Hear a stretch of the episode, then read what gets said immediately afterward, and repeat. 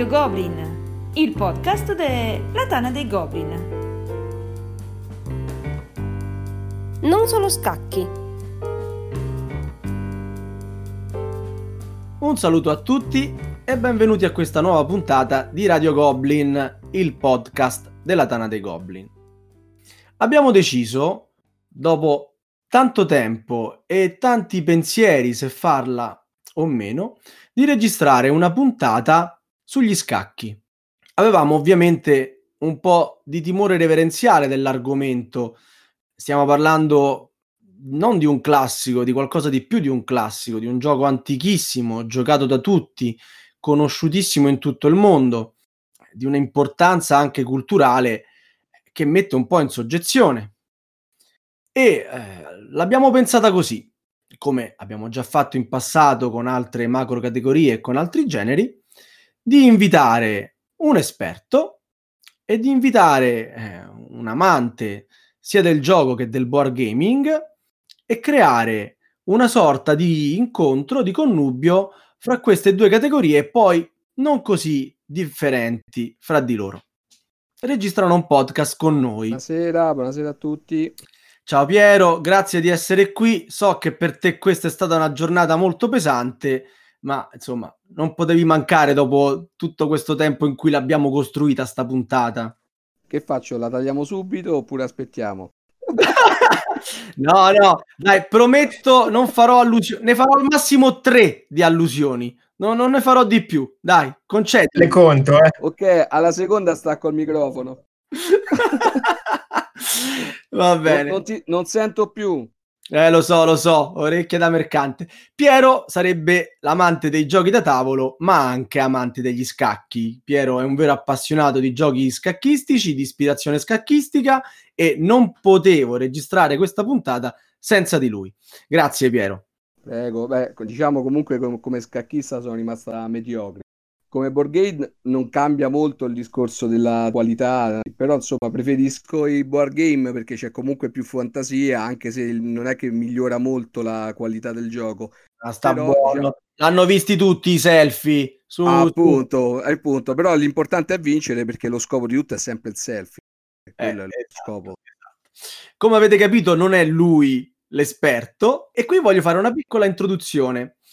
Quando Forti anche della, del redivivo interesse per il gioco degli scacchi dovuto, mh, mm, insomma, l'avrete visto più o meno tutte, al telefilm eh, la, la, regina degli scacchi, ho cominciato a cercare in giro qualcuno che potesse supportarci e fare eh, la voce del pro in questo podcast. E mi sono rivolto eh, alle massime autorità qui in Italia, mi sono rivolto anche alla Federazione Italiana degli Scacchi, purtroppo non con grande successo. Mentre giro per l'internet, vado a finire su un blog solo scacchi. Lo vedo, mi piace molto, ha una struttura vagamente simile a quella della Tana, mi trovo subito a mio agio, mi leggo diversi articoli, vedo la passione di chi ci scrive, eh, vedo anche la varietà degli argomenti, rimango molto colpito e gli mando una mail. A quella mail risponde Martin. Ciao Martin, grazie di essere qui. Ciao ragazzi, sono io che ringrazio voi per questa opportunità che mi state dando per fare una chiacchierata in allegria insieme a voi per parlare degli scacchi e dei giochi che andrete a, mi andrete almeno a me che sono un profano a presentare. Vabbè, dai, qualcosina la conosci, no? Con un po' di imbarazzo ci hai detto che a qualcosa ci hai giocato. Sì, sì, diciamo in modo molto così soft, i soliti giochi che puoi fare a casa, magari durante le feste, la domenica, con i parenti, con gli amici, ma mm, sicuramente non ho le esperienze, le conoscenze che avete voi. Comunque mi fa sempre piacere perché eh, sono molto appassionanti, molto belli e molto coinvolgenti. Ok, eh, ricordiamo giusto per chi magari non è avvezzo di, di, Google e della ricerca, il blog tuo e dei tuoi collaboratori lo trovano a soloscacchi.altervista.org, giusto? Esatto, sì, è un blog, se posso spendere solo due parole per presentarlo, per chi non è scacchista, possiamo dire che è online dal 2009, quindi viaggiamo verso il dodicesimo anno di vita, è il più conosciuto in Italia e invece per chi è scacchista praticamente è un nome che si presenta da solo. Ecco, a dispetto del nome, sono scacchi che è nato per caso dall'idea di un mio amico, in realtà eh, noi non parliamo solo di scacchi, mm, spesso di scacchi in questo blog, perché ho occasione di, di guardarlo e visitarlo un attimo, si accorgerà che eh, sono spesso solo lo spunto, il pretesto per eh, poi affrontare anche argomenti di un certo respiro culturale che vanno oltre il, il, il gioco in sé. Però diciamo che il, leitmotiv, il collante del, del blog è sempre stato quello e rimane ancora quello. Bene, bene. Senti, io mi appoggio subito a una delle cose che ci hai detto inizialmente, no? Quando ti abbiamo chiesto di parlarci dei giochi che conoscevi e ci hai fatto i classici tipo Ticket to Ride, insomma, e questi titoli qui che bene o male conoscono tutti e che tutti hanno approcciato, poi ti sei un po', diciamo, messo sulla difensiva e hai detto, vabbè, io ho poco approfondito il discorso giochi da tavolo perché negli scacchi praticamente c'è già tutto adesso, no? Noi abbiamo messo su sto po' di podcast, stasera cercheremo di convincerti che magari negli scacchi qualcosa un pelino manca e che, o comunque che la puoi trovare anche in determinati giochi. Ci abbiamo qui Piero che ha fatto una selezione un po' sofferta di titoli di stampo scacchistico, così che chi vuole, eh, chi, ama anche un po' il gioco, magari può utilizzarli come, come ponte, come trade union tra board gaming e, e scacchi. Adesso, insomma, tu ci racconterai cose e quindi avvicinerai anche i nostri giocatori da tavolo a qualcosa di più serio e professionale. Se sono d'accordo con Martin, finisce qui la puntata, giusto? Se, ma tu non sei d'accordo con nessuno a prescindere, quindi devi essere d'accordo oggi così per dar fastidio a me. allora, altra persona, ne avete già sentito la voce, se siete stati attenti poco fa, Altra persona che ha voluto fortemente questo podcast e come al solito quando uno vuole fortemente un podcast automaticamente ci si ritrova dentro è qui con non me. ho ancora imparato sta cosa. Esatto, il signor Darsi. Darsi che Ciao, ci fai? Faccio il, l'Asgaroth della situazione fondamentalmente. Ah, Ascol- bello, bello, mi piace. Ecco. Quindi ti addormenti a un certo punto e mi lasci da solo a fare la puntata. no, no, poi no, no, Ciao Marco. Allora, io direi, prima di passare ai giochi, di partire giustamente con un preambolo sugli scacchi e sarà Martin a prendere la parola e a fare il professore e noi lo ascoltiamo qua in religioso silenzio. Vabbè, intanto ti ringrazio del, diciamo, di questi complimenti che, che sinceramente non sento di meritare. Due parole per introdurre il gioco, come hai detto te, è un gioco antichissimo Sembra che l'origine sia indiana perché già il nome scacchi deriva dal persiano shah, che vuol dire re, quindi è anche detto il gioco dei re proprio perché veniva giocato con richiami molto simbolici alla, gerarchia, diciamo, aristocratica, re, regina e gli altri pezzi. E questa origine si vede anche proprio nel come sono strutturati i pezzi, perché per esempio la torre in alcuni giochi di scacchi ancora la forma del baldacchino che mh, veniva montato sopra l'elefante. In realtà, appunto, quindi l'origine è questa più che la torre di un castello e ogni pezzo ha dire, un connotato storico relativo alla, alla, a quello che richiama. Vabbè, il re e la regina sono ovvi, la torre l'abbiamo detto, l'alfiere che in, diciamo, nella terminologia inglese è il vescovo, può essere, diciamo, eh, avere connotati storici che risalgono a più interpretazioni. C'è il cavallo, la, quindi la cavalleria, e poi i fanti, i pedoni. Ecco. Qualcuno poi ha azzardato anche a um, richiami storici relativi a um, origini più antiche, tipo la Cina, dove peraltro hanno la loro variante degli scacchi, così come in Giappone. Però, diciamo, per farla breve, è stato intorno al X secolo che sono arrivati in Europa e si sono diffusi molto rapidamente, anche grazie, diciamo, agli arabi che hanno, uh, ne hanno aiutato la diffusione. Diciamo che sono passati altri secoli prima che eh, arrivassero a una forma abbastanza definitiva. È stato in Italia, in Spagna, con diciamo, varianti eh, del regolamento che ha assunto una forma diciamo, più rigida e simile a quella moderna soltanto circa due secoli fa. Per esempio, alcune mosse tipo l'arrocco, che eh, magari chi sa giocare a scacchi sa qual è la, che mossa è quella che praticamente permette al re di fare un, un passaggio, una, l'unica mossa di due caselle che si scambia con la torre è una mossa relativamente recente, anche la mossa en passant, la mossa al varco è un'altra mossa relativamente recente, oppure la, la mossa iniziale del pedone di due case che in Italia è stata introdotta molto più recentemente. Quindi man mano alla fine il gioco si è andato uniformando e si è diffuso in tutti i continenti, direi, ecco, perché non c'è un paese dove non ci sia eh, praticamente qualche ignorante del gioco, ma eh, ha avuto grande successo.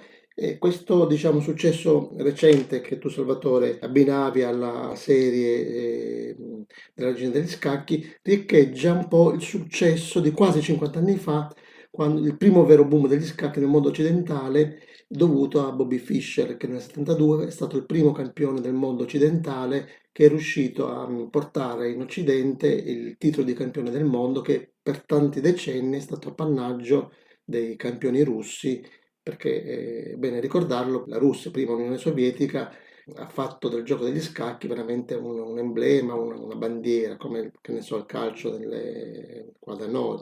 Ti interrompo con una domanda, ma solamente perché è di grande attualità, soprattutto nelle polemiche che, che girano intorno ultimamente al mondo dei giochi da tavolo.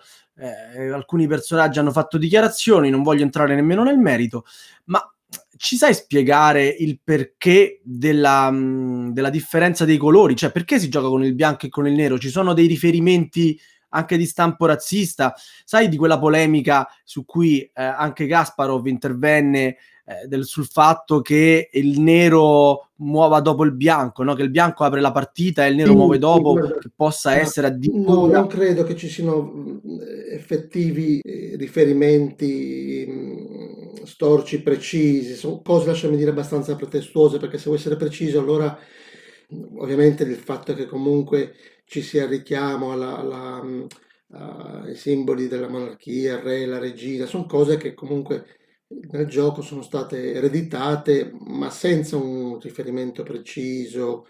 Mi sembrano pretestuosi questi desideri di polemica, non? infatti poi come, come, sono venuti su, sono subito stati smontati, sgonfiati, senza un vero riferimento, ecco, niente di che. Bene, bene, bene.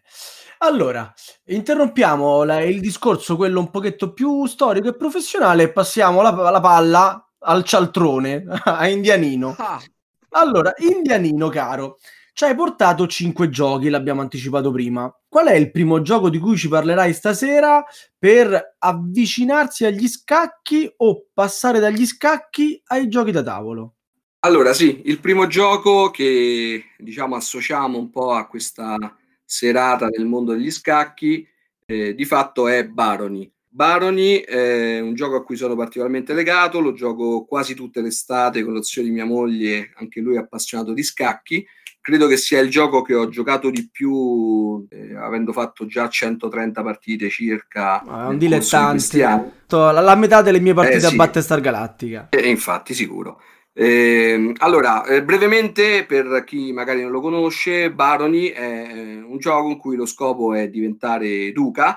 Eh, duca si diventa facendo una, diciamo, scalata nelle varie ehm, nobiltà, diciamo, eh, pagando con dei punti che si eh, ottengono attraverso il controllo dei territori che vengono messi casualmente eh, a inizio partita, nove esagoni per ogni giocatore, ci sono montagne, foreste, pianure, campi e laghi, e in cui praticamente il fulcro del gioco sono questi cavalieri di cui ogni giocatore ne ha sette a disposizione, può anche, diciamo, li, li può spostare, li può trasformare in villaggi, fortezze o città e questo permette a lui di avere il controllo. Eh, ovviamente essendo tutte le informazioni del gioco allo scoperto perché non c'è niente di bluff, niente carte e niente diciamo legato ai dati. Eh, niente di divertente insomma. Eh, sì appunto.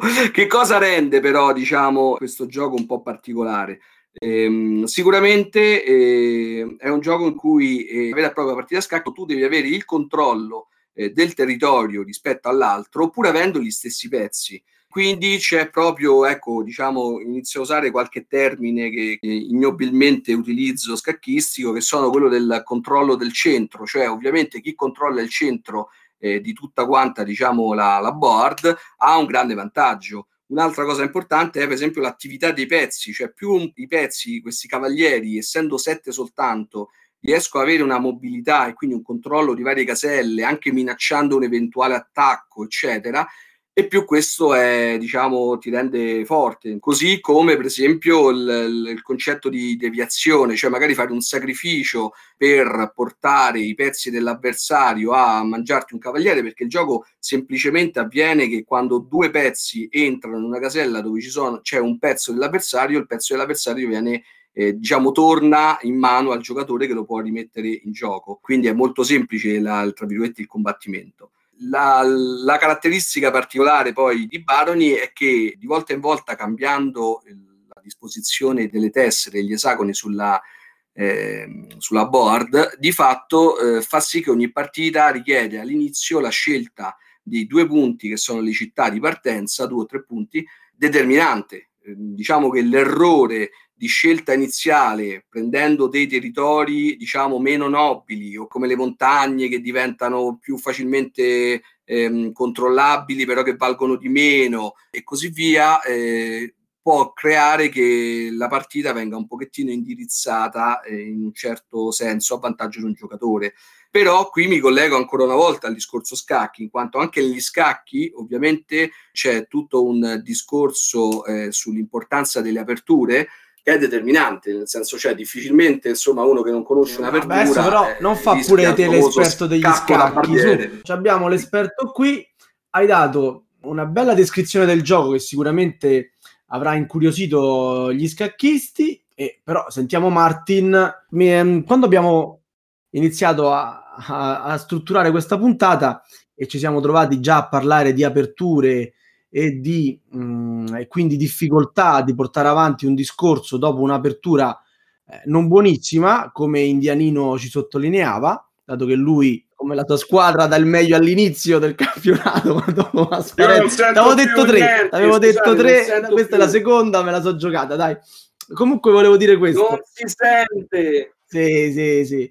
Volevo chiederti eh, tu invece ci dicevi che non è così. Negli scacchi eh, l'apertura, un'apertura non buona, comunque può essere salvata da una parte centrale di gioco più accorta o migliore. E dicevi che solamente nel finale poi recuperare diventa impossibile. Allora, eh, negli scacchi si è soliti suddividere una partita tipica in tre fasi: apertura, centro di partita o medio gioco e finale.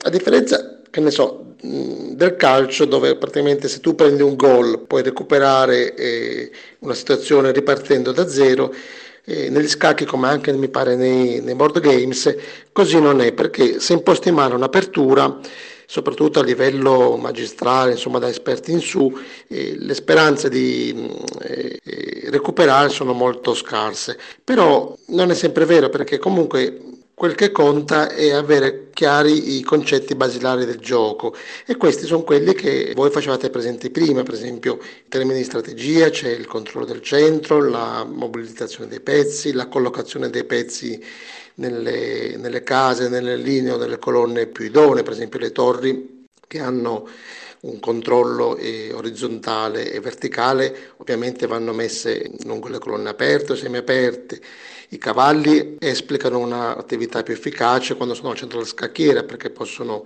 eh, dominare otto case anziché quattro sui bordi o soltanto due negli angoli. E questi sono quindi temi strategici la cui conoscenza ti eh, aiuta, ti facilita anche a dispetto di un'apertura giocata in modo poco preciso. E questo diciamo più o meno quanto eh, si può dire eh, diciamo in maniera molto approssimativa per quanto riguarda questi aspetti.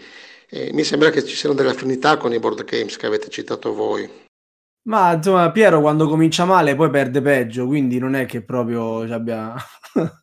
Vero, Pie? Tu non eri d'accordo, però adesso a parte gli scherzi, non eri molto d'accordo sul discorso della mm, possibilità di recupero, giusto? Sì, allora diciamo Niente. che è ovvio che eh, anche in uh, Baroni, eh, se uno inizia uh, male la partita, cioè posiziona le sue città in modo sbagliato, non è che abbia perso la partita.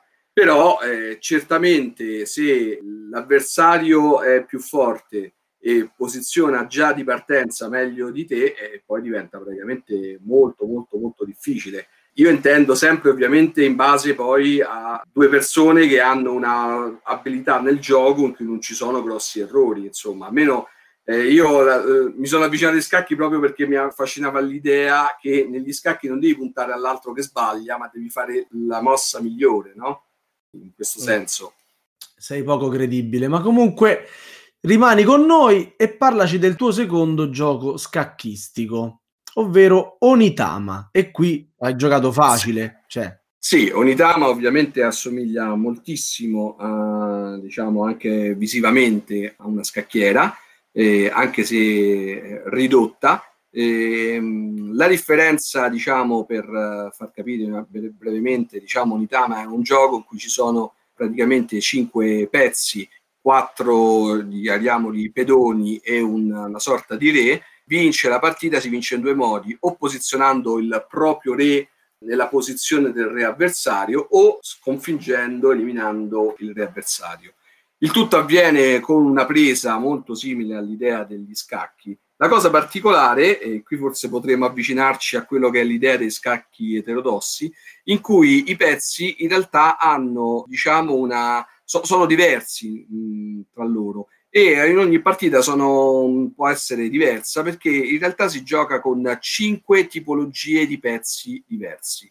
Eh, ossia un giocatore avrà due carte davanti a sé che rappresentano poi con dei nomi di animali eh, la carta dice come si può muovere per esempio una carta potrebbe essere il movimento del cavallo per farci capire no? il movimento ad L o in diagonale o in uh, orizzontale e così via la cosa particolare di Onitama è che quando uno utilizza eh, diciamo, la capacità di mossa di una carta, perché tutti i pezzi praticamente rappresentano una carta poi, eh, una volta che viene fatta la mossa, quella carta viene data eh, lateralmente perché passerà all'avversario il turno dopo. Quindi ognuno eh, ruota questi cinque pezzi all'interno del gioco. Anche qui le informazioni non sono tutte quante, diciamo, visuali, Qui potremmo dire che eh, c'è un discorso legato al, ai scacchi perché i, i, pezzi hanno proprio spesso lo stesso criterio, cioè il concetto di attacco doppio, cioè un pezzo che può attaccare più pezzi. C'è il discorso del sacrificio, cioè attirare magari il re a farsi mangiare un pezzo per allontanarlo dalla sua posizione. Eh, la cosa particolare di, di, questo gioco di Unitama è che essendo molto meno strategico di Baroni, ma qui entriamo proprio nel discorso tattica, anche perché è difficile fare una strategia in quanto tu non sai la mossa successiva con quali pezzi giocherai, perché dipende un pochettino no? da quelli che ti darà eh, l'avversario. Bene, ottimo, ottimo, ottimo gioco, piace tantissimo anche a me. Allora Martin, Piero ci ha parlato di un altro gioco, probabilmente, io vedo la lista, fra tutti quanti quelli di questa sera, il più scacchistico. Raccontaci tu cosa ci vedi di affine con il gioco degli scacchi. Ecco, mi sembra, come giustamente sottolineato, molto affine, perché anche negli scacchi nel corso dei decenni si è tentato di capire quanto il fascino fosse legato alla semplicità delle regole o quanto ci fosse la possibilità di ampliare queste regole stesse, perché mi viene in mente che eh, sul finire degli anni 30, quando un famoso campione del mondo cubano, Capablanca, parve essere imbattibile, e iniziò a pensare che magari ampliando le regole, allargando da 8 a 10 le case della, della scacchiera, introducendo dei nuovi pezzi, si potesse dare più interesse al gioco. Poi in realtà eh, come dire, la cosa ha, ha, sortito effetti diversi perché i puristi si sono dire, battuti per eh, mantenere le regole così come sono sempre state e come sono tuttora.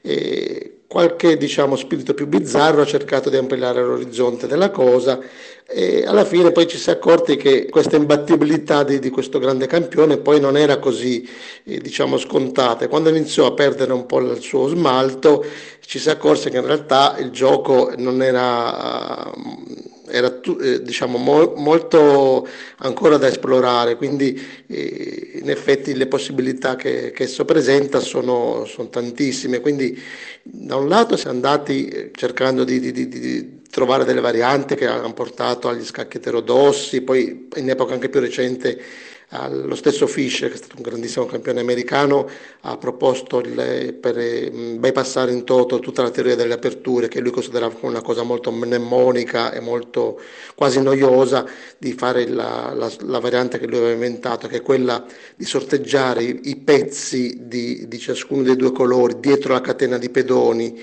e quindi praticamente evitare tutto il lungo studio di teorie sui libri.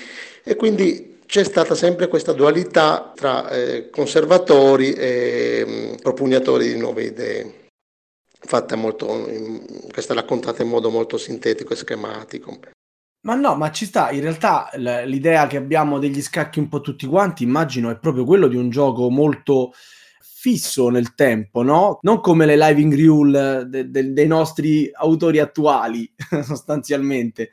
Darsi, volevi aggiungere qualcosa? Sì. Sì, no, che è un discorso che poi paradossalmente già è saltato fuori nella risposta. A me Unitama, mh, mm, io non ci ho mai giocato, l'ho sempre visto come un, un re con, con, i pedoni e insomma la, l'aggancio più naturale che mi verrebbe a me da fare per un approfondimento, ma è un argomento che richiederebbe veramente puntate su puntate, è quello della struttura dei pedoni. I pedoni sono dei pezzi, anzi non sono nemmeno dei pezzi tecnicamente, sono dei pedoni che davvero, insomma, il cui utilizzo è, credo, io sono un giocatore di scacchi veramente basilare, ma nasconde veramente molte più insidie, molte sottigliezze che veramente a, un, a una lettura delle regole veramente non po- potrebbero sfuggire, insomma. La, insomma, la domanda, però neanche tanta domanda, voleva essere come uno potrebbe pensare di approcciare uno studio in questo senso, insomma, se è davvero necessario studiarsi libri su libri o se mh, una base, tra virgolette, teorica si può ottenere anche in una maniera più semplice, ecco, non so se mi sono spiegato. Insomma, volendo andare oltre quella che è la conoscenza delle regole, per quello banalmente basta leggere un, un libricino di, di 20 pagine. Ma eh, se posso ancora aggiungere una considerazione, ritengo che il fascino degli scacchi si è legato proprio alla combinazione del fatto che le regole in sé sono molto semplici, quindi si imparano rapidamente, eppure le possibili combinazioni sono svariatissime, a differenza che ne so di altri giochi, mi viene in mente il bridge, che peraltro io non so giocare, ma eh, sicuramente è altrettanto affascinante, bello, però eh, mi sembra di capire che già per imparare a, a segnare il punteggio o la fase di licitazione bisogna impegnarsi tanto, quindi già il, diciamo, l'approccio alle regole può scoraggiare, invece negli scacchi così non è, perché comunque le regole veramente sono molto, molto ridotte e si imparano rapidamente, eppure eh, le, le, possibili combinazioni, le, i vari temi, sia strategici che tattici, sono, sono sterminati, infatti il gioco in centinaia di anni non si è mai esaurito, si è sempre andato perfezionando. Ovviamente quello che dici tu è verissimo che studiare, impegnarsi, leggere, eh, approfondire ti aiuta tantissimo perché comunque la tecnica è fondamentale. Infatti scacchisti professionisti è qualcosa di veramente quasi allenante. Se, stiamo parlando dei ragazzi giovanissimi che comunque studiano eh, almeno otto ore di scacchi tutti i giorni su un gioco che stiamo dicendo in realtà sembra semplice, però il loro livello è talmente alto che, vi faccio un esempio, in certe partite eh, sui libri leggi novità teorica, poi vai a vedere a che mossa è 25esima, 30esima mossa, significa che comunque sono state giocate partite con quel tipo di apertura eh, identiche fino alla 25esima mossa o alla 30esima mossa. E soltanto quel in quel momento della partita c'è una svolta che prima non si era, non si era, a cui non si era arrivati. Quindi eh, è chiaro, eh, l'appetito viene mangiando, quanto più studi, quanto più ti impegni, tanto più in alto arrivi e tanto più apprezzi il gioco, anche se il gioco in sé, stiamo dicendo, è abbastanza semplice in termini di regole. Ok, perfetto. E io direi di procedere con la nostra carrellata di titoli, arrivando al terzo titolo che ci presenterà Indianino. War Chest, di questo ne abbiamo anche già parlato in questo sì. podcast. È un giochino, giochino si fa per dire, che sta piacendo e conquistando parecchio qui in Tana. Eh, sì, devo dire che eh, poi mi collego molto alla risposta di Martin, che diciamo potrei dire anche una provocazione. Eh, potremmo dire che le ultime cose che, che ha detto eh, sono proprio anche il limite degli scacchi, nel senso che proprio il fatto che eh, un gioco in cui con poche regole, se l'altro è mostruosamente più forte di me, io mi annoio a giocarci. No? Ed ecco qui l'introduzione invece di War Chest, perché War Chest è il, diciamo, un gioco che quando io lo pratico mi dà un grande respiro come se stessi a giocare a scacchi ma eh, di fatto introduce eh, delle regole di c'è un po' un random, c'è una pesca, eh, c'è un bluff. Eh, come funziona War Chest? Una eh, diciamo pseudo scacchiera esagonale in cui ogni giocatore ha quattro pezzi, diciamo quattro tipologie di, di unità che sceglie attraverso delle carte eh, diciamo, eh, i pezzi sono rappresentati da dei gettoni e i gettoni sono sia le unità sulla scacchiera, ma sono anche l'attivazione di quell'unità, cioè scartare uno di questi gettoni permette di attivare quell'unità, che oltre alle normali diciamo, azioni base, quale muoversi di, di un esagono o eh, eliminare una pedina a fianco, ha anche tutta una serie di tattiche che sono riportate sulla carta, che, per cui diciamo, c'è chi attacca eh, a due esagoni di distanza, chi permette di fare due movimenti e così via. E quindi il, il gioco, diciamo, si, si, muove. Ovviamente sul gioco c'è una, tutto un aspetto di bluff, perché io posso giocare anche le mie pedine coperte, posso formarmi la mia attivazione perché metterò nel mio sacchetto più tipologia di, di pedine rispetto a un'altra e quindi potrò attivare più spesso un pezzo rispetto a un altro e comunque eh, diciamo c'è anche una casualità, potrei magari voler eh, attivare una, una, pedina che invece in quel momento non pesco. Però eh, di fatto eh, War Chest introduce appunto perché diventa un gioco bello, perché io lo gioco per esempio con mia figlia di 12 anni, che se gioco a scacchi con mia figlia di 12 anni lei sicuramente si annoia perché ok è vero che uno si impara eccetera, ma perdere sempre ti annoi, mentre con War Chest lei comunque una partita me l'ha battuta cioè, comunque sia, ci può essere, la scelta è molto più semplice. E questo forse, ecco, intendevo il limite degli scacchi. Un'altra eh, considerazione, diciamo, di, di Warchester è proprio il discorso dello sviluppo rispetto agli scacchi, è proprio lo sviluppo. Cioè, negli scacchi a me mi ha sempre colpito questo sviluppo su mappa, no? È evidente che quando vedi i giochi con una persona che è veramente forte, vedi che le sue unità, i suoi pezzi lavorano in un modo incredibile, hanno un controllo del, della scacchiera, hanno cioè sembra che il suo pezzo valga di più del tuo, no? Eh, riesce a svilupparsi meglio, ha in delle case che controlla diagonali più grandi e così via. Ecco, in War Chest il, lo sviluppo dei pezzi è molto importante, perché ovviamente il controllare la, la, mobilità dei pezzi, avere le unità messe al punto giusto, quelle in prima linea, eh, diciamo supportate da quelle delle retrovie che magari hanno una gettata lunga, eccetera, eh, lo sviluppo di, questa, di questi pezzi effettivamente fa cambiare il gioco e questo l'ho visto molto legato agli scacchi. Ok, Martin, cosa hai da dire in tua difesa? no, no, no, io eh, sono affascinato da queste considerazioni che avete fatto perché comunque le, le sposo anch'io in grande parte, in effetti è vero. Eh, gli scacchi, diciamo, eh, no, no, no, ma è vero, è intesa anche dal, dal, punto di vista eh, di problema matematico, logico, eh, alla fine ti spingono a questo dilemma, nel senso che ti accorgi che per arrivare a un certo livello devi approfondire tanto, eh, forse la fase di divertimento poi alla fine eh, viene meno, eh, perché comunque diventa veramente un esercizio mentale molto acuto, molto, molto oneroso, quindi l'aspetto l'aspetto ludico ehm, può essere può passare in secondo piano ed è un peccato perché poi comunque mi viene in mente l'esperienza di, di vita di tanti giocatori e ti fa riflettere perché alla fine eh, sono, sono, stati innumerevoli quelli che sono diventati degli orsi solitari, anche grandi giocatori, eh, tra virgolette considerati un po' pazzi, un po' fuori dalle righe, ti potrei citare dei nomi di, di, di, di tanti professionisti famosi.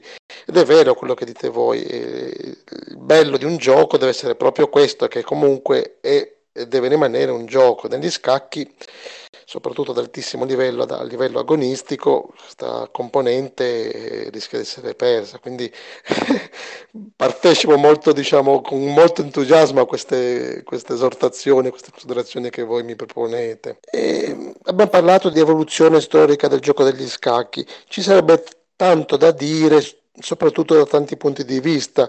Quello che negli ultimi decenni è apparso evidente è che la tecnologia, il, diciamo, l'evoluzione, l'avvento dei computer ha modificato questo gioco in modo molto tangibile, perché pensiamo al gioco per corrispondenza. Fino a qualche mh, decennio fa era una variante del gioco, soprattutto per giocatori che magari poco reggevano, poco inclini al, diciamo, alla tensione della sala di torneo, alla partita con l'orologio in movimento, preferivano un'analisi più ponderata, più calma nel, nella quiete dei propri studi. Allora cosa succedeva? Eh, avevano un numero di giorni a disposizione, si mettevano lì, studiavano sulla propria scacchiera eh, la posizione della partita in corso, decidevano una mossa, scrivevano questa mossa su, una, su un foglio di carta e lo mandavano dall'altra parte del mondo, ci metteva dei giorni, arrivava e l'avversario faceva esattamente la stessa cosa, si metteva lì, studiava, faceva diciamo, le proprie considerazioni e poi rimandava la mossa.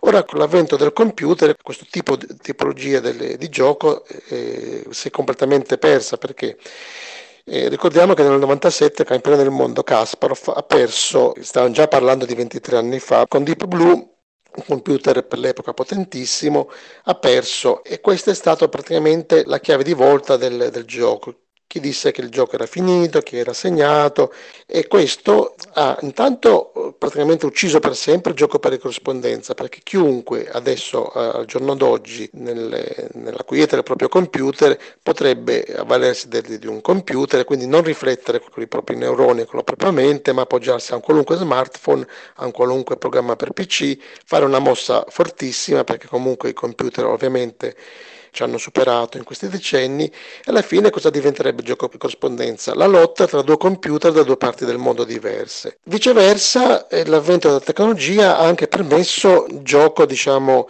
in remoto su certi server, tu ti puoi connettere a qualunque ora del giorno o della notte su un, un qualunque diciamo, server scacchistico e giocare eh, online con, eh, con, giocatori di qualunque parte del mondo. Viceversa anche questo ha penalizzato un po' diciamo, le, la vita scacchistica perché quelli che prima erano circoli di ritrovo, circoli di scacchi dove comunque andavi la sera anche per fare due chiacchiere con gli amici. Una volta nell'Ottocento eh, questi circoli erano nei caffè, ci sono in letteratura famosi caffè scacchistici a Parigi, in Germania, in Austria.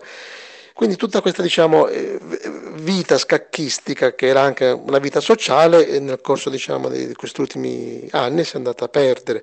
E questo è stato diciamo, un connotato molto forte di quello che abbiamo detto in merito all'evoluzione del, del Hai fatto venire in mente una domanda, Martin, ora che ci raccontavi questa scena, insomma, anche abbastanza classica hai fatto pensare ovviamente ai nostri tavoli di gioco, quelli in cui ci incontriamo la sera, o almeno ci incontravamo, adesso speriamo di poter tornare presto a farlo, e in cui spesso eh, la, il tavolo eh, occupa, cioè è occupato da un gioco, ma il gioco è una scusa per stare insieme, divertirsi, sì, esatto, chiacchierare, prendersi in giro. Però io, perdonami, non riesco a vedere due che giocano a scacchi, che stanno lì e si prendono in giro. Io li vedo profondamente concentrati e attenti a quello che fanno, perché se perdono il filo del logico del discorso che stanno portando avanti, della strategia che stanno portando avanti, poi è un casino e buttano al vento la partita. Cioè, mi stai dicendo che non è così. Mi stai dicendo che anche voi birra, patatine e pulisci le mani prima di toccare il pezzo. Diciamo che sì, è vero, è così. Eh, ovviamente bisogna distinguere quello che è diciamo, la competizione ufficiale, in cui praticamente, come nei film, si vede il giocatore intento a riflettere, senza fonti di disturbo, eh, concentratissimo, da quello che eh, diciamo, è il, il, punto di ritrovo, il, il, vecchio circolo dove andavi la sera, magari accompagnato dai genitori, in questi circoli dove comunque era consentito all'epoca fumare, tornavi il giorno dopo che ti puzzava ancora il cappotto di fumo, però avevi trascorso una bella serata in compagnia con, con, degli amici, giocando insieme, chiacchierando, discutendo, ridendo, come, come, come poi mm, dovrebbe essere perché, per quello che riguarda un gioco. Ecco.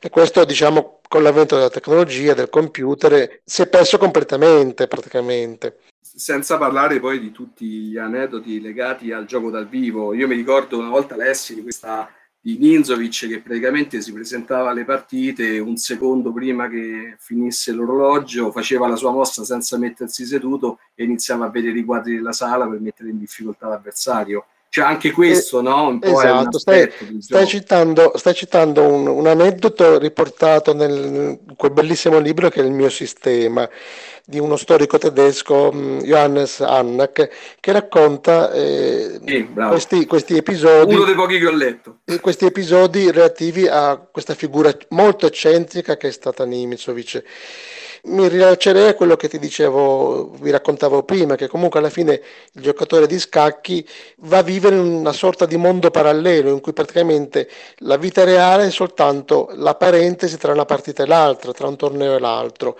E questo è molto significativo perché comunque viene talmente assorbito nel, nel, nella riflessione relativa alle 64 caselle che poi alla fine la sua vera vita diventa in un certo senso quella lì. Ecco, su Nimitzovic c'è stato questo aneddoto eh, singolare come ce ne sono stati anche altri, ma io ti potrei raccontare di tantissime particolarità relative a tanti grandi giocatori. E forse il più famoso nel mondo occidentale è stato Bobby Fischer, che nel 72 è stato il primo eh, giocatore non, eh, diciamo, no, non del blocco dell'est, non sovietico, a conquistare il titolo di campione del mondo. E lui è, è, si sa che fin da ragazzino, 12-13 eh, anni, la sua vita era quella di un nomade degli scacchi, girava per tutte le città degli Stati Uniti con queste due borse piene di libri da un torneo all'altro e la sua vita man mano è, stata sempre più eh, monopolizzata da, dal gioco. Nel, nel, nel, film La regina degli scacchi c'è qualche eh, diciamo, richiamo alla figura di, di Fischer, infatti molti dicono che eh, al di là del fatto che comunque lei fosse una ragazza e lui, lui un uomo, però diciamo, la, la, la parabola relativa a questo giocatore è stata ispirata dalla sua figura ed era una persona sicuramente fuori dagli schemi, fuori dalle righe. Adesso vi racconto questo aneddoto che, che, è significativo perché veramente era un anticonformista di spicco. Quando lui eh, conquistò il titolo di campione del mondo, è veramente eh, una cosa che in quegli anni eh, ebbe un effetto portentoso nel, per quanto riguarda lo sviluppo del gioco eh, in Occidente, anche in Italia gli fu offerta la, la possibilità di fare un, un, una pubblicità per un, una marca di latte gli offrirono qualcosa come 2 milioni di dollari dell'epoca, del 72, che effettivamente era una cifra incredibile. Lui si rifiutò adducendo quale scusa? Che questa marca di latte non era quella che lui beveva, che non gli piaceva. Quindi veramente un personaggio incredibile e tutta la sua carriera da lì in poi è stata costellata di episodi che veramente eh, ne hanno fatto una sorta di eroe o antieroe, lasciatemi dire, come Nimitzovic è fuori dalle righe, quindi un personaggio veramente bizzarro. E tantissimi giocatori nel loro piccolo sono un po' così, eh, lupi solitari, molto mm, difficili da decifrare, molto veramente atipici come persone, quasi degli allenati. Ora si spera in senso buono, però qualche eccesso ovviamente c'è stato e quindi alla fine eh, chi, chi, lo vede diciamo da dentro cerca di rapportare i comportamenti a, eh, a, quello che in realtà poi la persona, il giocatore ha prodotto sulla scacchiera, quindi vedendo diciamo la produzione artistica, lasciatemi dire, e chi ovviamente non è non si sente scacchista o ha una certa come dire ehm, rigidità nei confronti di, di, di questo gioco e ne vede gli aspetti negativi che obiettivamente ci sono ecco questo più o meno è quanto. dai ti, ti faccio comunque non hai mai visto, non hai mai visto Sava giocare se no penseresti che gli alienati non ci sono solo negli scacchi ti assicuro Ma credo che negli scacchi la, la, la densità sia maggiore perché in effetti alla fine la considerazione qual è? È uno sport individuale, quindi alla fine, eh, a dispetto di certe competizioni come le Olimpiadi o certe diciamo, altre competizioni a squadre, comunque è uno sport individuale, è molto agonistico, quindi ti porta a una, un'esasperazione del, della riflessione, del, dell'approfondimento, quindi è chiaro che se ci sono delle componenti particolari nella, nella tua psicologia, queste vengono estremizzate, insomma. Ebbene, bene, va bene. Passiamo al quarto gioco di Piero, quello che quando me l'ha presentato mi ha trovato meno d'accordo, però tanto lo, lo, lo diciamo mentre lo racconta. Penso col quinto, penso col quinto. No, no, no allora, ci divertiamo, sì. però... Allora, quarto titolo, Draco. Eh, presentiamo un attimino il gioco, una mini scacchiera che rappresenta un pochettino una, eh, una sorta di, di radura dove si trova un pezzo che è rappresentato dal giocatore, che è il drago che sta al centro della scacchiera, e intorno ci sono tre pezzi dell'altro giocatore che sono rappresentati da tre nani. Il gioco, eh, qui introduciamo una novità ovviamente, perché nei giochi da tavolo la presenza delle carte è sempre stata una componente molto importante, tantissimi giochi ovviamente utilizzano le carte. Il movimento dei pezzi, le azioni dei pezzi che sono o muoversi o attaccare l'avversario sono legati alla pesca e alla gestione di questi due mazzi di carte completamente diversi, è un gioco totalmente asimmetrico in cui praticamente addirittura anche il risultato finale è asimmetrico perché il drago vince sia che uccide tutti gli altri nani, sia che rimane vivo al termine dei mazzi di carte. Mentre i nani devono riuscire a fare così tanti colpi, diciamo, tante ferite affinché il drago muoia. Appunto, qui oltre a introdurre un elemento ovviamente fortemente di alea, perché la fortuna legata alle carte, alla pesca è abbastanza più alta rispetto a un gioco appunto privo di alea, ma introduce un aspetto che a me piaceva comunque sottolineare, che alla fine nei giochi da tavolo inizia a avere una, un'importanza, che è il discorso del fantasy. Cioè il board game ha il grande vantaggio eh, rispetto agli scacchi di andare un po' anche sulla fantasia, no? Quindi il drago, il, il, il nano, che alla fine fa funzionare il, il gioco anche perché appunto al di là del risultato c'è il discorso del divertimento, insomma, no? ok, vincere, però io in qualche modo eh, navigo con la mia fantasia. E quindi ecco, oltretutto introduce sempre all'interno di una tematica scacchistica fortemente l'idea del sacrificio, cioè proprio questo gioco particolar modo di solito i nani devono in qualche modo sacrificarsi per arrivare a uccidere il drago, altrimenti rimane tutto un po' fermo Fortemente c'è il controllo del centro perché ovviamente la scacchiera è molto piccola perché eh, mi pare che siano eh, sette caselle, diciamo, la, la, lunghezza di tutto quanto la, la, l'esagono che, che, che compone il board. E quindi ecco, diciamo, eh, soprattutto volevo sottolineare questo aspetto del discorso fantasy, perché poi è vero, ecco, a me capitava spesso quello che diceva Martin, che poi mi ha anche allontanato un po' dal mondo degli scacchi, il fatto che io tante volte giocavo magari online e trovi che l'avversario a un certo punto se perde eh, si inventa che ti stacca la connessione oppure non muove più e aspetta, no? Cosa che per me è quasi senza senso in un gioco da tavolo. Cioè io gioco da tavolo lo, lo vedo molto perché mi punto a divertire, insomma, no? E quindi chi se ne frega se io vinco la partita a drago. Cosa che invece negli scacchi è molto più sentita il concetto di vittoria. Okay. Sì, sì, confermo anch'io, e sono considerazioni giustissime queste che fai, è vero. È diciamo che io non mi trovavo d'accordo con, d'accordo, insomma, con questa scelta, che poi lascio sempre ai nostri ospiti, perché il gioco è fortemente asimmetrico e questa forte asimmetria, diciamo, non, non vedo il parallelo con gli scacchi, se non... Uh, ah, mm, in realtà poi eh, Martin mi correggerà, io ho sempre visto gli scacchi come un gioco estremamente asimmetrico gli stessi pezzi e tutto quello che vuoi, ma di fatto sono due partite diverse. Il bianco che ha il vantaggio, insomma, il tempo per vincere e il nero che gioca per, per siete tecnici. Almeno è un'impressione, insomma, da giocatore veramente terra-terra, insomma, quali sono. Sentiamo Martin. Ma eh, capisco questa, questa, osservazione, però se posso fare un parallelo è un po' come nel tennis, che al servizio butta la palla e eh, quindi ha sì, è vero, la, la, può spingere più rapidamente, più velocemente e l'altro ribatte, però ad alto livello il vantaggio è quasi teorico perché comunque il bianco, la, avendo la prima mossa, ha l'iniziativa, ma eh, la teoria delle aperture è talmente esplorata e teorizzata che eh, questo vantaggio è mm, facilmente assorbibile. Viceversa, forse eh, quando diciamo, i giocatori sono di forza differente eh, si sente di più questo, questo aspetto. Mm, questo discorso sulla simmetria eh, eh, non so quanto condividerlo in questo senso qua. Eh, Martin, mi stai dando ragione e questo mi basta, non ti preoccupare, va bene così. Poi è chiaro, è tutto relativo, insomma. Non sento, non sento più. Eh, certo, certo. Va bene, va bene. E Ok, quindi vabbè, avevo un'impressione sbagliata. Ma eh, un'altra cosa che mi è venuta in mente, così una curiosità, sentendo Piero che parlava appunto di fantasy, mi sono venuti in mente ovviamente il, la quantità sterminata di pezzi anche fantasiosi, insomma, che possono avere le scacchiere. Un giocatore di, di buon livello, di alto livello, comunque un giocatore che fa insomma degli scacchi, una parte importante della sua vita, quanto è importante giocare con, cioè mh, è concepibile giocare magari con uno scacchiera che non sia quella, adesso non voglio dire il classico Staunton, ma che, che sia un, comunque una scacchiera di pezzi in legno.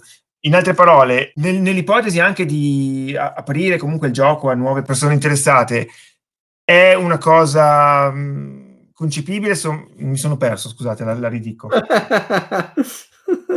No, la domanda voleva essere, cioè, eh, sono ben visti questi pezzi strani? Nel senso, è una cosa che, che si può fare, insomma, mh, venire incontro alle persone, magari anche puntare su ambientazioni, che so, gli scacchi di Star Wars, per esempio, per attirare nuovi giochi, o è una cosa che viene vista in maniera col fumo negli occhi? Guarda una curiosità che avevo. Tra i puristi del genere. Colleziono scacchiere, eh, Guarda, ti posso dare una risposta su più livelli negli scacchi esiste anche il cosiddetto collezionismo scacchistico, quindi troverai gente che colleziona eh, scacchiere mh, di tutti i tipi di tutte le fogge, quindi basta anche aprire internet, Google e cercare pezzi di scacchi bizzarri, eterodossi e ti esce fuori di tutto, da quelli diciamo che hai citato tu, Star Wars, piuttosto che quelli eh, a sfondo gastronomico, di, di, veramente cose che dal punto di vista estetico sono, sono piacevolissime. Poi il giocatore di scacchi in sé alla fine è un po' un agonista, quindi alla fine eh, la scacchiera è, è, uno strumento come per il matematico la, la matita, eh, la usa, eh, ma è qualcosa che gli serve per trasferire le proprie idee dal suo cervello all'output finale, quindi mh, è chiaro, è uno strumento importante soprattutto per il principiante perché al, al ragazzo, al, allo scolaro, al, al bambino che eh, deve essere avvicinato al mondo degli scacchi, non gli puoi proporre un, che ne so, un, due pezzi in croce.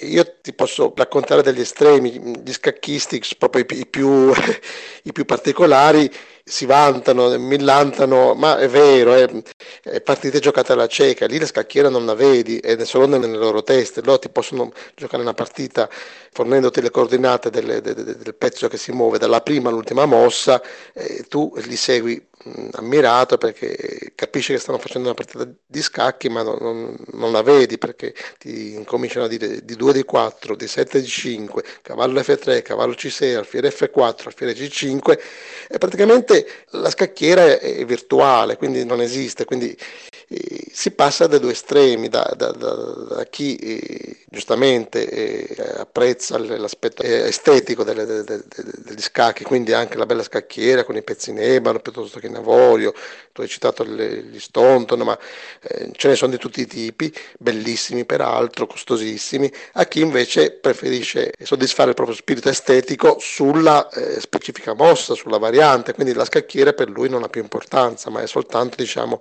il, il campo virtuale su cui sfoggiare la, la propria abilità scacchistica. E altre cose sono diciamo, legate agli scacchi per esempio lo scacchista tipico è un collezionista seriale di libri che non leggerà mai, ma lo fa sentire sicuro. Infatti in campo scacchistico esiste un'editoria sterminata di libri specifici, che ne so, solo di aperture, di medio gioco, di finali, gli studi, i problemi, soltanto di certe aperture. Io ti posso, che ne so, citare la spagnola, la Rui Lopez, la siciliana, in cui di ogni variante sono state pubblicate dozzine e dozzine di libri e lo scacchista tipico eh, diciamo, è veramente molto incline ad acquistare questo scibile di, di, erudizione perché potenzialmente lo potrebbe aiutare sua, nel suo miglioramento poi spesso così non è quindi mi rilascio anche al discorso che vi facevo prima, che è quello che alla fine confluiscono tanti fattori nel, diciamo, nella psicologia del giocatore, quindi è chiaro che certe diciamo, componenti vengono esaltate in un senso piuttosto che nell'altro, e poi è chiaro è tutto relativo se la cosa è apprezzabile oppure no. Ma va bene, ma arriviamo a questo fatitico quinto gioco del trono di spade che se vuole portare Piero qui agli scacchi. Ma che c'entra il trono di spade, Piero? Allora, parte che Troia allora, Spade c'entra sempre, prima eh, di tutti. È un po' come agricola per, per Daniel, per il nostro Remberg. No, allora, c'è da dire una cosa. Come abbiamo visto sinora, praticamente, eh, vabbè, dico due parole prima sul Trono di Spade come, come gioco. Trono di Spade ovviamente è il gioco più lontano dal punto di vista tecnico, perché è un vero e proprio board game uh, classico, eh, una mappa, diciamo, che rappresenta quello che potrebbe essere l'Inghilterra, eh, anche se si chiama Westeros, e di fatto eh, ci sono queste casate che combattono con eh, varie tipologie di pezzi. Eh, il gioco è simultaneo, quindi ci sono degli ordini di comando che vengono dati con dei tassellini che ognuno rappresenta o un movimento o supporto ad, ad altri ad attacchi, ad altri attacchi eh, o appunto movimento con combattimento o mettersi in difesa e essendo simultaneo vengono girati tutti insieme e poi si svolgono le azioni in base a un, un ordine di gioco un po' prestabilito e lo scopo è la conquista di questi castelli che si trovano sparsi sulla mappa eh, chi ne controlla a 7 praticamente ha vinto la partita. E questo diciamo molto breve. Ovviamente è un gioco molto più complesso un pochettino per quanto riguarda il regolamento degli altri. Però c'è da dire sinora eh, di fatto ehm, anche ehm, Martin no? eh, stava dicendo che nel gioco degli scacchi in fondo ci sono degli elementi che lo rappresentano. Mm, io faccio un esempio, io mi sono innamorato degli scacchi proprio perché da piccolo ho iniziato a vedere che in realtà io non giocavo contro l'avversario, ma innanzitutto giocavo contro me stesso, cioè io dovevo trovare la mossa, imparare qual era la mossa giusta eh, tanto Guarda, è vero che è una delle prime capisco questo che giocava delle... contro te stesso, pure io no, gioco sempre contro te stesso. Cose, però è una delle prime cose quando uno vuole iniziare a giocare seriamente a scacchi, a giocare contro se stesso per fare per migliorarsi, no? per trovare la mossa. Quindi giochi con tutti e due gli schieramenti te stesso, no?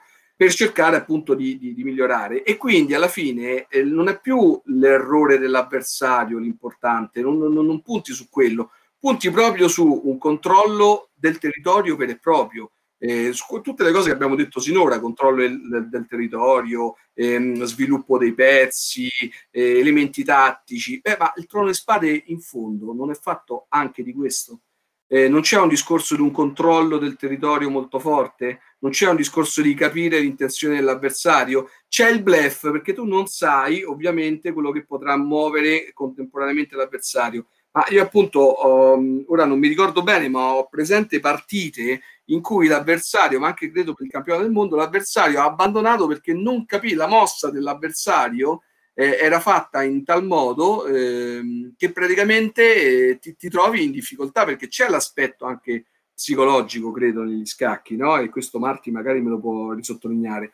E quindi in tutto questo, alla fine, si diventa un problema di controllo del territorio, si diventa un problema di eh, sacrificio, si diventa un problema di far funzionare bene i propri pezzi, di fare una scelta giusta nel momento d'attacco. Ma in realtà io se stessi parlando del trono di spada a qualcuno che ci gioca non credo che andrebbe poi così lontano. Ma questo per dire che molti poi giochi da tavolo, secondo me, derivano dagli scacchi. Quando io ho scelto ovviamente questi giochi, a un certo punto avrei potuto scegliere anche tanti altri, no? perché diventa così largo il concetto. Cioè, secondo me, i scacchi sono il, padre, il, il, seme, quella radice su cui dopo si può attaccare varie cose, no? Allora ci metti un po' di carte, ci metti un po' di mosse simultanee, ci metti un po' di bluff, ci metti un po' che cambi i pezzi, ci metti che cambi un po' la scacchiera e un po' sono i giochi che abbiamo visto stasera, no? Una scacchiera modificata, il pezzo che prende valori diversi, l'attivazione che può essere fatta del pezzo in modo diverso, il, il, fatto che inizia a metterci anche un fantasy, il fatto che ci metti un sacrificio, ecco lì che di fatto possiamo dire che anche il trono di spade in fondo ha questo stesso elemento. E poi un è altro elemento che vorrei boh, dire... È da quando Sbam ha fatto passare il grande Pamerican che non sentivo una cosa del genere proprio. Oh, bravo, infatti la provocazione è proprio questa. Secondo voi gli eh. scacchi in fondo sono un German o è un American? Perché sono... questa è la grande domanda poi da, anche da, da farsi. È un wargame, ok? Quindi ma oltretutto volevo dire che eh, un altro elemento che poi si introduce è che sinora è ovvio che quando abbiamo parlato di, tutti questi giochi, in, in definitiva eh, è ovvio che si avvicinano molto più ai scacchi i giochi per due persone. Quando iniziano a aumentare il numero dei giocatori, è ovvio che stiamo parlando di un'altra cosa. Io anche ho la scacchiera per tre giocatori, ho fatto svariate partite, è un altro gioco totalmente Ovviamente c'è la problematica no? del, che tu muoverai tra due turni e quindi non sai quello che farà l'avversario di fatto. e quindi ti trovi che quando non è più così matematico come la scacchiera, la partita normale, per cui te sai benissimo che l'altro ha solo quel tipo di mossa, ma essendo più giocatori ti arriva a te magari che l'altro ha stravolto completamente le tue scelte. Ecco lì che allora diventa che il board game di fatto, dovendo essere anche nato come gioco per più persone, ha introdotto delle altre meccaniche, secondo me anche per migliorarne la funzionalità, cioè molto più logico fare una partita a trono di spade a più giocatori che una scacchiera a più giocatori. Allora, direi che abbiamo parlato tantissimo questa sera, ci siamo lasciati anche un po' prendere la mano, ma era anche normale. E ci salutiamo col classico domandone finale che però personalizzato. Voglio sapere da Piero, da Indianino, dato che eh, ha dovuto selezionare solo 5 giochi, almeno per adesso, qual è che gli è costato? Qual è sarebbe stato il sesto? Qual è quello che ti ha fatto un po' tentennare che avresti voluto buttarlo dentro? Così, dai. Allora, il sesto sarebbe stato probabilmente Santorini, nel senso che eh, Santorini ha, è sempre un gioco su scacchiera, è un gioco a informazione totale, c'è in qualche modo effettivamente lo, lo scaccomatto, la posizione, no? cioè arrivi quasi a strangolare la posizione all'altro affinché tu vinci. Eh, però nella mia concezione di, di, di scacchi, eh, Santorini poi è stato eliminato perché comunque secondo me gli scacchi, essendo già loro di per sé estremamente freddi, eh, hanno questo grande vantaggio che comunque rappresentano uno scontro, cioè comunque rimane sempre di fatto l'unica ambientazione che hanno gli scacchi è lo scontro tra due eserciti.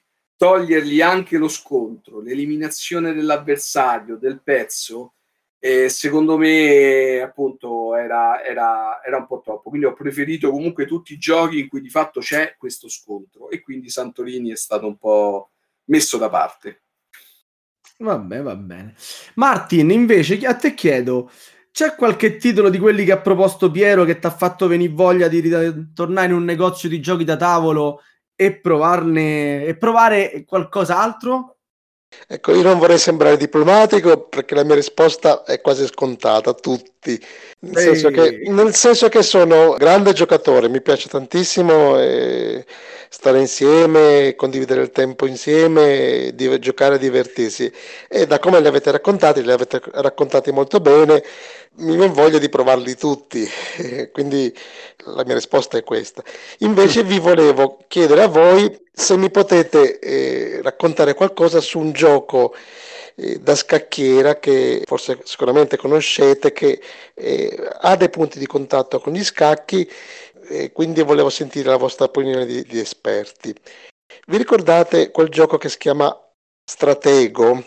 Ma guarda, risponde Darsi. Capo, ecco, capolavoro. Raccontatemi capo... qualcosa e mi fate felice. Capo, capo per me, allora, parentesi, per me dei vecchi storici grandi giochi del passato preistoria è invecchiato, è l'unico invecchiato ben, che non è invecchiato. Cioè, per me è un gioco clamoroso ancora oggi. Eterno, vero. Detto questo, eh, in due parole, si tratta di uno scontro tra due eserciti, fondamentalmente, eh, 40 pezzi ciascuno, diciamo l'ambientazione classica è quella della battaglia napoleonica, la particolarità è che i gradi dei pezzi, sono 10 gradi, sono nascosti all'avversario, quindi buona parte insomma, del, del, gioco è la disposizione iniziale dei pezzi. Poi il gioco insomma, è, un, è un classico ha movimenti alternati, ogni pezzo si muovono tutti uguali. Diciamo i duelli insomma, vengono risolti a, a grado, grado più alto mangia il grado più basso, con l'unica eccezione della spia, che è il pezzo più debole, che può mangiarlo. E, però deve essere lei ad attaccare, altrimenti perde. E per quanto mi riguarda è un gioco meraviglioso, è un gioco a, ah, totalmente privo di elementi aleatori. Mm, qualcuno potrebbe obiettare che le mosse avversarie sono eh, alea, eh, o, io non sono d'accordo, è un elemento di gioco semplicemente. È un gioco, mh, mm, onesto, cioè, mh, mm, per me è un gioco veramente bello tuttora. F- fossi stato io nel posto del Piero, di, di Piero, è il, gioco, il primo gioco che avrei pensato, forse una scelta fin troppo banale, onestamente, apprezzo infatti il, il, suo sforzo, insomma, a cercare di andare più originale, ma è un gioco che parte dagli scacchi sicuramente, ma si sviluppa in una maniera tutta sua, col, facendo del bluff una, una componente fondamentale del gioco. Grazie. Il problema il limite è proprio quello che il bluff, bluff ha, è molto legato alla posizione iniziale che fa l'altro, che ovviamente è una scelta e quindi è strategica, però per l'altro, l'altra, dall'altra parte l'altro giocatore la subisce in modo totalmente casuale praticamente. Quindi certamente comunque poteva essere un titolo scelto, insomma, come Ragazzi, tra questi di cose erano... da dire sui giochi da tavolo scacchistici e sugli scacchi sono davvero tante non le abbiamo certo esaurite in questa puntata, seppure lunghissima. Quindi invitiamo eh, Martin a raggiungerci prossimamente per un nuovo episodio dedicato a questo gioco classico favoloso e se vuole anche Piero, ovviamente, ci mancherebbe, può tornare magari al giorno del ritorno, del derby di ritorno, come lo vedi? No, no, allora eh, prima di, di fare un altro, un altro incontro, eh, io farò giocare a Baroni Martin e lo faccio vincere, e lui fa vincere a me una partita a scacchi. Va? Vabbè. Volentieri, grazie. Buonanotte a tutti, ciao ciao. Buonanotte, grazie. Ciao, ciao. Avete ascoltato Radio Goblin, il podcast della Tana dei Goblin.